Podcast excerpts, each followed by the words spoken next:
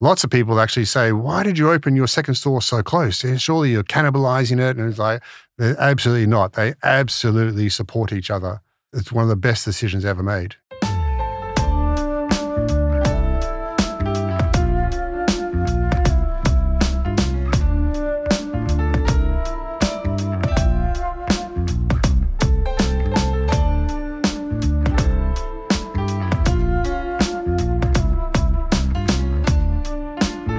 Welcome back to the Fifth Wave podcast. I'm Jeffrey Young, Editor-in-Chief of Fifth Wave. A few weeks back, we aired an episode exploring the magic of the little local, where we spoke with three successful independent London coffee operators to uncover the secrets to a thriving neighbourhood cafe. One of the guests was Peter Dore-Smith, the man behind the iconic Kaffeine and one of the early pioneers of the London specialty coffee movement. I've known Peter for over 10 years now and always thoroughly enjoyed our conversations. And this one was no different, packed full of powerful insights and nuggets of wisdom from his years at the helm of two revered hospitality venues. And so today, we're sharing that conversation in full. Peter tells the story of how he started Kaffeine, his thoughtful, people-centric approach to hiring, and why delivering true hospitality within his local community is the driving force behind his business. Welcome, Peter. Thank you very much, Jeffrey. It's an honor to be here. We've known each other quite a while, and you were one of the really early pioneers of the London specialty coffee scene, so we're also honored to have you here. I wonder if you could share with our global audience the background of Kaffeine and how you came to coffee anyway. The funny thing is I'm not really in coffee, but I've always been in hospitality. So I'm now 53 years old. And when I was around 15 years old, I said to my mum, I want to be a hotel manager. And of course, I grew up in the outer eastern suburbs of Melbourne. And so that's when I started getting into hospitality. And that's what I absolutely enjoy is the buzz and the energy of service and looking after people and the instant gratification you get when you see people enjoying what you're doing and looking after. And so I worked in Melbourne until I was 25 years old and then came to London in 1995. And I had a fabulous time. My dad said to me, you should go and get a career and go into management. And I did that for about 2 weeks. And then I decided to just stay in London and go to parties and go traveling and be a waiter and had a good time. But when I went back to Melbourne after my visa expired, which was 1998, I noticed then that coffee in Melbourne had started to change, that there were specialty coffee shops. We didn't even call it specialty then. Shops that had opened that were architecturally designed. The food was much better. The decor of the shop was incredibly better. The coffee obviously tasted better. And these were places that people used to go to. So, of course, I used to go as well. And I was incredibly lucky still that I met a beautiful girl. And we got married in 2002. And 2004, we came to London on a holiday. And that was also the year that Malta joined the EU. My wife's family is from Malta, so she got a passport. And our friends in London said, why don't you come back and live in London? And we're like, what a great idea. That's great. So 2005, we came back. But of course, the first thing we did was say, where do we go to get a good cup of coffee in London? We found a place called Providores in Marylebone, which unfortunately is gone now, but that was one of the good spots. And then one day I was walking down Berwick Street in Soho. I looked up and I saw a shop called Flat White. And I looked at it and I was like, hey, that looks all right. I walked in, I ordered a Flat White. I drank it, I rang my wife and I said, we've found good coffee in London. And so we came to London for maybe 2 years and we wanted to travel and have fun. And my wife had never been here before. And so that's what we did for those few years. And then in 2006, I got a job at Lord's Cricket Ground as the staffing manager. And for me, someone who came from the outer suburbs of Melbourne, who was never very good at anything, I'm now working at the greatest cricket ground in the world. And that was fantastic. But at the same time, we were also thinking about maybe there's an opportunity to open my own coffee shop. Yeah. And so my wife, eventually she said to me, you've got to stop talking about it and just go and do it. So that was maybe around 2007 or 2008. We started on the business plan. We started looking for sites. And in August of 2009, we found our first site in Fitzrovia. And it's gone on from there. But you know, at that time in 2009, there was 5 or 6 specialty coffee shops in London. James Hoffmann had started Square Mile, obviously Flat White, Milk Bar. Taylor Street Baristas were around, Tina We Salute You, Lantana, Bees of Bloomsbury, Gwilym Davies from Prufrock, Ross Brown from Browns of Brockley was down there as well. And I remember those early days, just we would meet up once a month on a Wednesday night and have beers. And we'd basically talk about, goodness me, what have we done here? And are we doing the right thing? And is this ever going to survive? And what problems are you having? And we didn't really know what we were doing. And then basically it started to kick off and the industry exploded. And by 2012, what I call the wave of coffee had flooded across London and everything started opening. And effectively, here we are today. Yeah, that was such early days. And I remember our first London coffee guide in 2011, running around London in 2010. So it brings back lots of memories to me.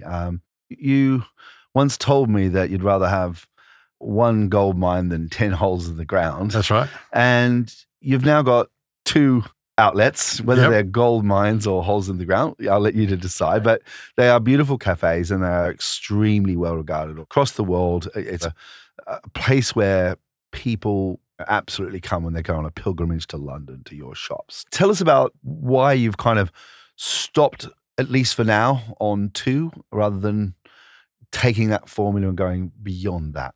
That's basically a very easy question to answer. As I said before, from 2009, we didn't know what we were doing, really. We didn't really know, is this going to work?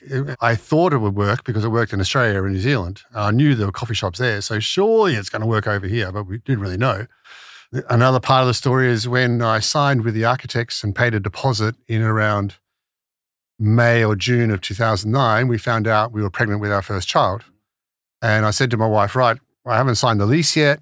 All I've done is pay the architects. Shall I stay in my job or should we go ahead? She said, go ahead. So then Layla was born in January of 2010. I remember you coming in, Jeffrey, and you were like, this shop's amazing. You could have 50 of these. Yeah. And I think that's when I said, I'd rather have a gold mine than 10 holes in the ground. But you predicted that, which is very nice. But in January of 2010, I had £1,500 left in my bank account. And I'm not financially backed. My wife has her own job. We basically borrowed money from the bank. And that was all the money I had left in the bank account in January, basically the week my daughter was born. So from then, it was effectively build the business up, reinvest in the business, because it certainly wasn't perfect when we first opened, build the business up. And money started coming in. And as you know, 2011, 12, 13 were huge years. And I'm really fondly look back at that now as, I didn't realize it at the time, but I now look back and go, they were very special times. Yeah. And then we found out that we were having our second child. And I said, right, I'm not going to open any more shops now until I know that my wife and my family are safe and secure and happy. And I could have opened more, but I was like, no, I'm going to focus on the family. Mm-hmm. When Layla was born, I had a week off.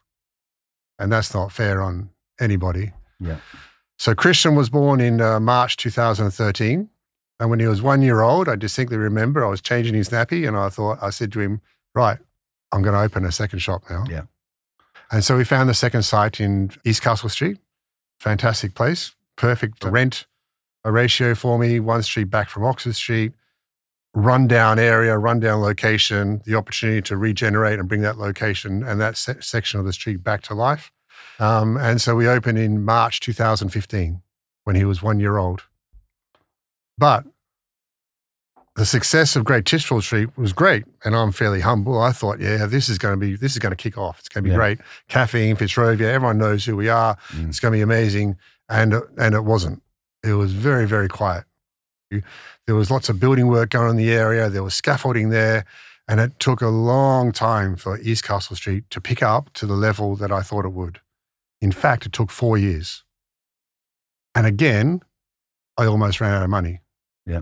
And I don't want to go crowdfunding. I don't want to get private investors. I want to do this myself. Yeah. I feel that's the best path for me. Yeah. So 2019, both shops, you may say gold mines. Yeah. Or at least they're mines. Yeah. Not gold. And then the pandemic came. Yeah.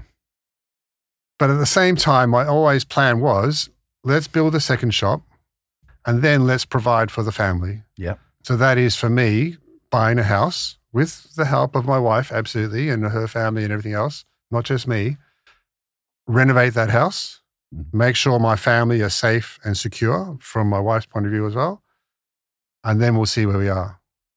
And effectively, that's the point we're at now. I've got the two shops. Yep. We're doing okay. I've got the house, the family's safe, the family's happy. Potentially now we can start looking for that third place. And would that third place be around the same area? Yeah, definitely. Within the same area. Yep. I mean, you know Danny Meyer's book, Setting the Table. Within that, basically, he says, when he set up his businesses in New York, they were all within a 10-minute walk of each other. And to me, that's one of the greatest pieces of advice. You know, lots of people actually say, why did you open your second store so close? Surely you're cannibalizing it. And it's like, they're absolutely not. They absolutely support each other. It's one of the best decisions ever made. I can't believe it's 8 years. Yes, I know. Since his Castle Street opened. I mean, it just feels like yesterday. It does. And luckily as well, with Great Titchfield Street, it was, I don't have enough money. I just opened it. Make money, reinvest, blah, blah.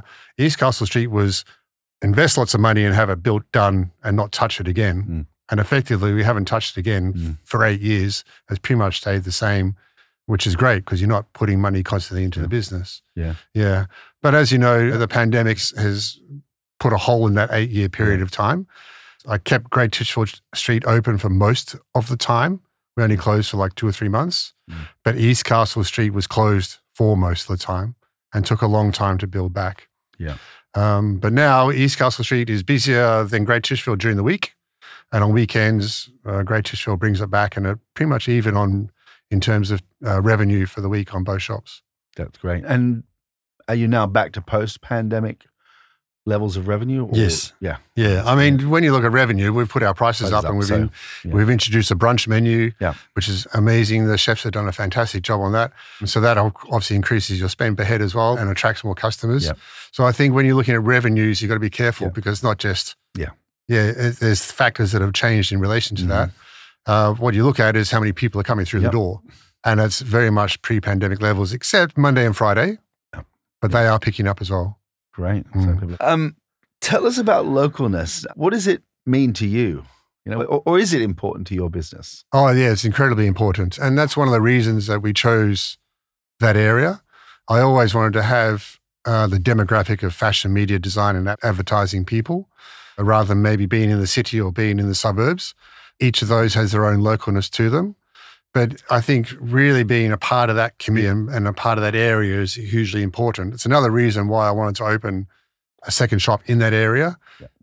I've been complimented as being the king of Fitzrovia for that, which is a lovely compliment. But if you think about Fitzrovia itself, and Kaffeine is where you go because I have the two shops, it creates strength in that too. So that's a lovely thing. But also, you know, it's more often than not these days, if I'm working on service, I'll be talking to people, and I'm sure you're the same, Jeffrey. People want to see you, meet you, say hello to you. They look up to you in many cases. So that's a really wonderful thing. We don't get involved in community projects or anything similar like that at all. We just want to be a strong part of that community and support it. And I get a sense that there's an increasing residential base now to Fitzrovia. I'm not too sure if it's increasing. Okay. But it's certainly more than I expected it to be from the first part, how many residents there are. And there's a very, very wide cross-section of residents in Fitzrovia because obviously it's very, very central London. And so there's a very high-end resident who can afford to live there. And there's also other people who maybe are in council housing or similar situations who don't have the money to go out to a coffee shop. You know, but the main business comes from obviously the local offices. And then on weekends, you know, you obviously get your shoppers and your tourists coming through. And that's always been, from my very first business plan, the sort of demographic of people who I'd want to come. Office workers, Antipodeans, because we're Australian, obviously, but we don't focus on that massively. Coffee people who come because they know that we make good coffee. Local residents, tourists. And, you know, there's more and more people these days who are searching out good coffee when they come to London. I remember the days, you know, Flat White, and people would come in and say, "What's a Flat White? Can I have one?" And I'm like, "Yeah, it's coffee, mate. You can have one. It's okay." Now everybody has, like Americans, everybody's just coming in, hey, I'll have a flat white, I'll have a flat white. It's just absolutely everywhere. Mm. And I really, really put that down to that original store in Berwick Street, Flat White. Yep. The reason why that drink is so popular is because of that store. Yep. And when people come in, I did this last week, and they say, I'm going on a coffee tour in London, where should I go? I think you should do a pilgrimage to Flat White in Berwick Street. Yeah. Because that's absolutely, for me, one of the original stores that still exists. And I have a huge amount of respect for that store. Great. So this sense of localness, is there any techniques or any aspects of your business you focus on to make sure that you appeal to the local audience or stay connected to the local audience that you have around you? For me, it's the factor that we use for everything. It's the primary driving force of my business is hospitality, is looking after people, is making them feel welcome, is making sure that they feel better when they leave than they did when they arrived. And you're doing that for people within the local area. And I work very hard to try and make sure I have a good continuation of staff in terms of long-term staff members, and we do that very well. And, you know, people from the local area come in once, twice, sometimes three times a day. So you're having 20-second, 10-second, 30-second conversations with them, making connections. I mean, you know, another thing actually in the pandemic was, you know, we had the rope at the front door and we were just running coffee to people and nothing else was open. You couldn't do anything. And people from the local area would come down and go, you're the only thing we do all day. Yeah. And if you weren't here, we wouldn't know what to do. We'd be lost. And like that was like, oh my God, I've got enough pressure at the moment. Now I need to keep my shop open to keep people from basically, I don't know what they're going to do. And so having that local community thing and being part of that is hugely important. You may remember that they had the al fresco dining outside as well. Sure, there's an underlying thing. It's my business and I need it to survive and also to try and make more revenue. But it was also about trying to bring al fresco dining to Great Titchfield Street because Westminster forgot us. I worked very hard on trying to do that, and we did. And that was a huge thing to show that we're part of the community as well. Do you think post-COVID, or was there something about COVID that helped to bring more community to your business, or just back to normal now? I think so. I think because it showed that what we wanted to do, how hard we worked, and how many people actually came up and said, oh my goodness, I'm so glad you're still here. I'm so glad that you've survived. I'm so glad you're still part of this area and part of this street. Lots of people who, obviously people, their lives changed and they're working from home or, you know, they're no longer in the office. And I'd see them come in and they're like, oh, hello, I haven't seen you for a while. And I'd say, oh, I've got a dentist appointment today, but I couldn't come to this area without coming to see you again. Because I don't come here anymore. Yep. I've come in for the physio. I've come in for a haircut. I've come in for this. And I've come in to get a coffee too, because I wanted to come back to something that I feel a part of. And that's really important too, I think, is making someone feel that they are a part of something. And that's a business thing too. You want people to not think about having to change their habits and go somewhere else. You want them to feel connected in a relationship with you. And for me, that's an important part of my role, is to be able to say hello to people and shake their hand and thank them for coming and create that connection. Now, you obviously do that very well. How do you build a team that's going to do that when you're not there? We employ them in the first place. Okay. So you need to find the right people to do that, and you reject the ones who you think they cannot. But also from the very start of the recruitment process, you make it very apparent that this is a hospitality business, and that's what we do. You know, we're here for hospitality. And when I say recruit people who do that, some people in their CVs will put down, for example, their coffee experience. And then you get on the phone like, oh yeah, I worked as a waiter, I worked as a bar person, I worked as this, I worked as that. I'm like, why didn't you put that on your CV? Oh, I didn't think it was relevant.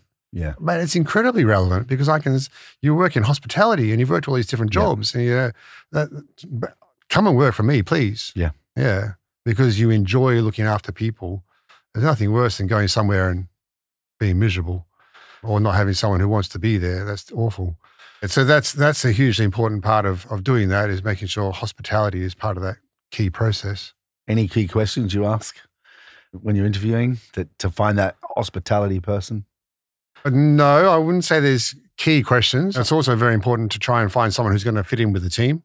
You know, we're making 500 or 600 coffees a day on a weekday. There's five people working behind the bar in a very tight space. You're working 40 to 45 hours a week with people. You need to find someone who's going to fit in with that team first and foremost and not create friction. So you try and just have a nice conversation with them and have a chat to them. I've had a number of interviewees say to me, no one's ever interviewed me like you before, and just having these conversations and asking the questions and trying to find out about the person, because that's really important. You're starting a relationship with a person and you want to make sure. And also, I really, really try hard to, I believe I do this, show respect, prove respect to them from the very start. That you respect them and you respect who they are, but also that you expect respect back. Let's now talk just very briefly about local competition. Do you worry about your local competition? I don't massively worry about it, but at the same time, it also drives me and my employees, especially my key staff members, to work harder and to beat them. Mm. If you're just the lone runner in a race consistently, all you'll do is beat yourself. You know? But when you have people racing against you, then you're going to hopefully start pushing yourself to get even better and do even harder. But at the same time, it's also really good to have that competition in the area, because it's bringing more focus on the area and more people into the area. You know, if you get an article saying Fitzrovia is the place to go for coffee because you have this place, this place, this place, this place, which used to happen, that's still a positive thing. And just any kind of wonderful stories of that sort of sense of local spirit or community spirit that you have observed over your time of being a coffee shop. There's a story about the lady who's a writer for a newspaper or something like that, and she came in and basically she did her pregnancy test in the toilet of Kaffeine and found out she was pregnant. And then she's written stories about it. And that was one of the, she came out of the bathroom and sat down with her husband and said, oh yeah, we're pregnant and this is amazing. And got the twins, two young ladies who are Swedish, and they come 2 or 3 times a day and they sit out the front for the last 12 years. They work in hospitality and they just sit out the front and chat to themselves. And they're a huge part of our business. So just a lovely part of it. And they live locally. I don't think I really realize how important the coffee shop is to a local area and how important that is to the thread of the community and the well-being of the community. Like I said before, with the pandemic, you are the only thing we do all day. And so that's a huge responsibility to have and a huge honor. One final question. Yeah. What's the best piece of advice that you've ever been given? A lot of them relate back to some fella called James Hoffmann, unfortunately. He said, you want to be the best coffee shop in your area. Just focus on that, because that's where your locals are. And then we talk about localness and community. You focus on being the best in your area, you're going to do very well. And that's where they're all going to come from. So August 2009, I focused on that. And then very luckily, in February 2010, I was awarded Best Independent Coffee Shop in Europe. And so then I thought to myself, well, that's now my goal. I always want to be regarded as one of the best coffee shops in Europe. And if we are, then we're going to be the best in the area as well. Okay, so I know I can achieve that. And that's what I also say to new employees who are coming on. And I say to them, I want to do that for my mum back home in Australia, for my children and my wife. I want to do it for the customers. And I also want to do it for you who are working here. For you to be able to say you work at one of the best coffee shops in the UK. And when you say that, people will hopefully recognize that and respect you. And I think that's hugely important. Well, that's absolutely great to have you here in the studio, Peter. You're welcome. And that's all for this week's Fifth Wave podcast. Please subscribe to the Fifth Wave wherever you get your podcasts. And if you've enjoyed this show, please recommend us to a friend or colleague. If you want to stay informed, visit worldcoffeeportal.com to get access to all the latest global coffee news, including the weekly Coffee Dose, our newsletter collecting all the big coffee news stories of the week. This episode was produced in the one and only Serenity Studios in glorious Camden, North London. It was produced by myself, Jeffrey Young, Hannah Heath, James Harper of Filter Productions, and sound engineering by Chris Bristow. And this week's track, in collaboration with The Coffee Music Project, is Fortunately by Scott Krokoff. Until next time, stay safe, stay passionate, and stay caffeinated. And lucky for me.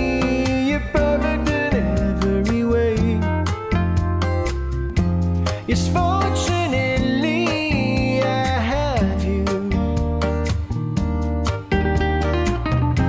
At any party, lavish affair,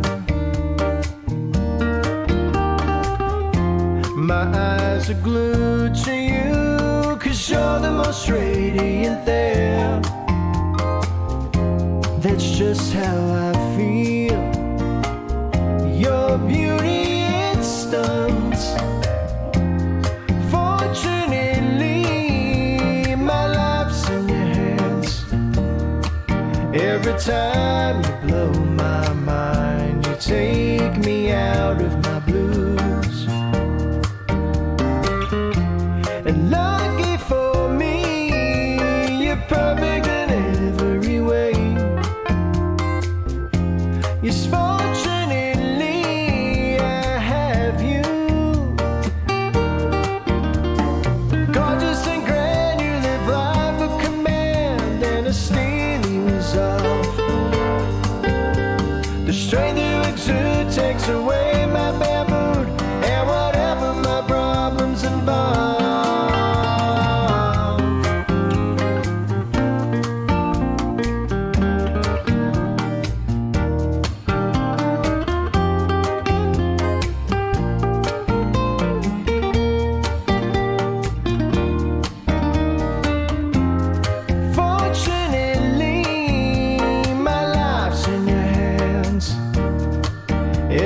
Time you blow my mind, you take me out of my blues. And lucky for me, you're perfect in every way. With a heart that's so free, I can't lose. Yes, for